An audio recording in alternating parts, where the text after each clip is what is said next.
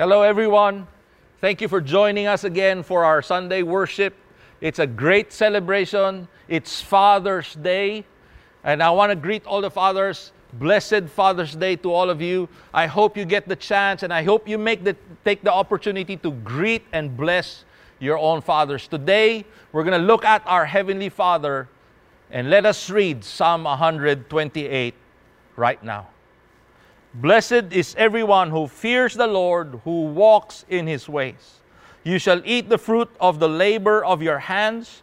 You shall be blessed. It shall be well with you. Your wife will be like a fruitful vine within your house. Your children will be like olive shoots around your table. Behold, thus shall the man be blessed who fears the Lord. The Lord bless you from Zion. May you see the prosperity of Jerusalem all the days of your life. May you see your children's children. Peace be upon Israel. Let us pray. Lord, we thank you, Lord God, for this celebration, Lord God. We celebrate with all the families, with all the fathers. We thank you, Lord God, for the fathers that have blessed us that have shaped us, that have provided for us. But most especially, Lord God, we, we, we thank you for you, our Heavenly Father, who has watched over us, who has provided for us, whose grace is always abundant in our lives. We pray that you would open our hearts, that you would open our eyes, that we might see more of you even in, the, even in this next few moments, Lord God. Speak to us, Lord God. Reveal yourself more and more. Show us who you are as a father as we look into your word today. In Jesus' name, amen. Amen. Growing up, I had many desires. I had many things I wanted to get or things I wanted to do. But many of these things, I'm sure if you remember your own youth, many of these things were what uh, impossible for me to get or to do. I, remember, I remember many times my dad uh, would know about these different things my brother and myself wanted, which, which was beyond our reach. So he would use this to motivate me and my brother. He would get one of these things every so often, and he would uh, set conditions before me and my brother, or uh, uh, set up a competition uh, for me and my brother. Uh, things like whoever gets better grades gets this thing. Or if there was a competition for things that we were involved with, whoever places better in this competition gets this one thing that we're both longing for. Many times I didn't like the conditions because it meant I had to work harder. Many times I, did, I thought the conditions were unfair because, especially when it, was, uh, when it was about things that my brother was clearly better than myself. Yet, in the midst of all this, these conditions, this competition, uh, competition gave me hope. Why? Because it transferred my impossible things to the realm of the possible. And many times in life, as fathers, we carry certain burdens and concerns concerns for our family, concerns for our children, concern for our personal lives, concern for our friends, concern for many other things. And during changing seasons in life, these concerns can become uh, more and more difficult or more and more impossible. Certainly in this last few months, I'm sure our list of the impossible things have grown and, and, and, continue to add up as we continue to face this challenge, this pandemic, this crisis time that we are in. So today, the question is how do we face these concerns? How do we conquer these concerns? How do we change things? So many questions, so many hows. How do you do this? Today, I want us to look at three truths we can see from the scripture we read earlier as we try to answer the question is how do we see the impossible become possible? And the first thing is this Our concern is His concern. Our concern is God's concern. The scripture we read said this Blessed is everyone who fears the Lord. I realized in the past that the Word of God is God's heart revealed. I realized that the commands of God reveals the heart of God. This is one of man's greatest longing, greatest desire. This is one of our greatest pursuits, our great concern. Uh, everyone wants the blessing of God. It's amazing how much in our world, uh, how much we can come up with so called blessing events because we're seeking the blessing of God. There's uh, the, the, general ones house blessing, uh, business blessing.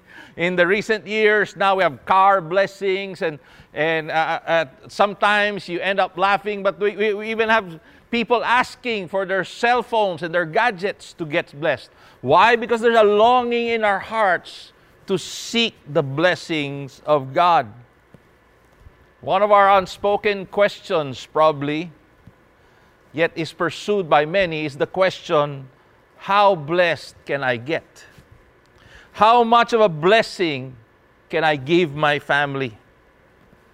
I've heard it many times from many fathers. They want their families to have a better start, a better life than they ever had, a more blessed life than they could ever have. Amazing that when we read the scripture, we discover God made sure this is not a mystery. He wants to bless His children. God did this, prepared for this way before we were even born. This is God's heart. God made sure we know how to get to the place of blessedness. Your concern was always His concern before it ever became yours. Nothing surprises God. These words we read earlier were written thousands of years ago. So, throughout history, God's will, God's desire, God's plan for His people is made clear. His concern and love for your family is greater than your love can ever be. See, God is really our Father in heaven. He is the ultimate Father, the real Father, the loving Father. He was the Father from the very beginning, and He remains to be Father today and for eternity. He was Father already before you had a father or you became a father. God our Father is the most significant encounter that changed me and my walk with God. The thought that God is the original and real Father kept me praying, kept me asking God, God, show me who you are as a father. I had my own issues with my dad. So I kept praying, God, show me how different you are. If you are the original Father, if you are the real Father, show me, Lord, how different you are from all the earthly fathers I know, even with my own dad. Interestingly, it was in the midst of great difficulty, tests and challenges that he began to open my eyes to see him as a father. My wife and I realized that before our provision breakthrough came, was God transforming our knowledge of Him and our image of Him. Faith and confidence in God continued to grow a step at a time as His Father's love filled our lives. All this began to change, even my relationship with my Father.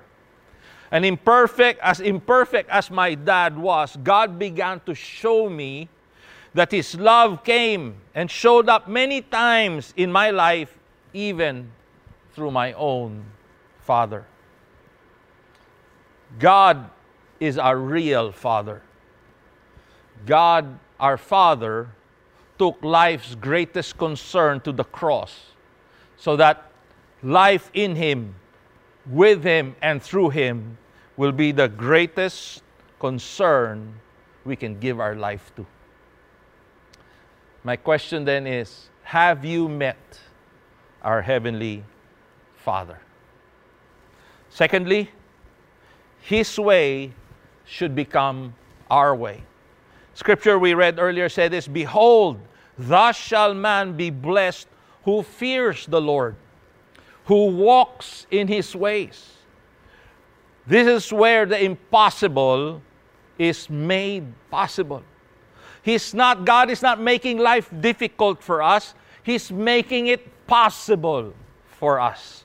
The grace of God made all the blessings of God possible for each and every one of us. His commands are His gifts to us. Without these commands, without these words, life will be impossible. But these commands, His words, lead us to a life that's possible. His commands provide the possible steps to what was once impossible. Many times we don't like this because it involves a change of direction. It, involve, it will involve a change of heart. It will involve a change of mind. It will involve a change of perspective. See, even in our own journey, even in my own journey, God began to change things or change the way I see things. When God came as a father, He changed my perspective, He changed my way of life, He changed the direction of my life. I began to realize a few things and see things in a new light. Things like tithing does not make prosperity impossible, instead, it opens possibilities. It transfers our finance from the limited natural to the supernatural. I began to realize generosity will, make, will not make us poor, it will give us a prosperous and loving world, which we all desire. Faith will not take us away from reality. Instead, it will bring us to God's provided reality. Repentance is not punishment and rejection, it is acceptance and freedom. The word will not stop us from being happy. Instead, it will bring us real, abiding, and life changing joy. The word of God the commands of God, the ways of God brings us to greater possibilities beyond what we could ask or imagine. Embracing God's ways paves the way for our wife, our children, and their children. Let me read this example, this story to us from Genesis chapter 26, verse 1. Now there was a famine in the land beside the former famine that was in the days of Abraham. And Isaac went to Gerar to Abimelech, king of the Philistines. And the Lord appeared to him and said, Do not go down to Egypt. Dwell in the land of which I shall tell you. Sojourn in this land, and I will be with you, and I will bless you. For to you and your offspring I will give this lands, and I will establish the oath I swore to Abraham your father. I will multiply your offspring as the stars of the heavens, and will give your offspring all these lands. And this verse, take a look at this. And in your offspring, all the nations of the earth shall be blessed. Verse 5 Why? Because Abram obeyed my voice and kept my charge, my commandments, my statutes, and my laws. Then, verse 12, we see how this story plays out. It says, And Isaac sowed in the land and reaped in the same year a hundredfold. The Lord blessed him, and the man became rich and gained more and more until he became very wealthy. He had possessions of flocks and herds, and many servants, so the Philistines envied him. Isaac was faced with a famine in the land he was living in, and he was he planned a way out of the famine, and he followed his Abraham's footsteps when it happened to Abraham. And on his way to Egypt, God stopped him, and God told him, "Stay here." for I will bless you. And God says, I will bless you. Why? Because your father, Abraham, obeyed me. Your father, Abraham, obeyed me. Scripture shows us that Abraham left a blessing legacy to his children because of his obedience to God. In our world today, as fathers, we always try to build something that will be a blessing to our children and their children's children. And so many times we give our efforts to material things, forgetting that the life we obey, the life we live obeying God, paves the way for our children and their children. Our obedience to God leaves a legacy of blessing for our children and their children. Abraham left a powerful, obedient to God example for Isaac to follow. Abraham's obedience put Isaac on God's path of blessing that even the famine could not stop. Let me repeat that again. Abraham's obedience put Isaac on God's path of blessing that even the famine could not stop.